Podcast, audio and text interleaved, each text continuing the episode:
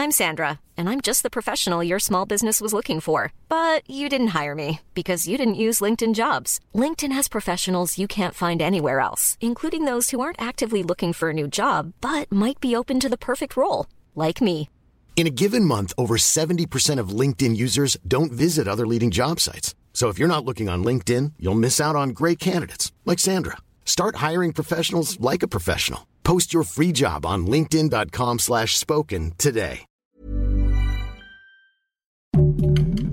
Heraldo Podcast, un lugar para tus oídos. Noticias del Heraldo de México.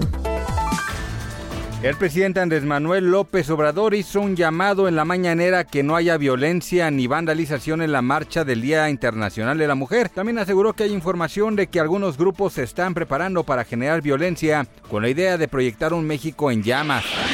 El presidente dijo que su gobierno no hará responsable al gobernador de Querétaro tras lo sucedido en el estadio Corregidora. Me da gusto que el gobernador Curia, además de estar ahí pendiente, ha reconocido que hubo fallas en el cuidado que se debe tener cuando hay un juego de esta naturaleza, agregó el presidente.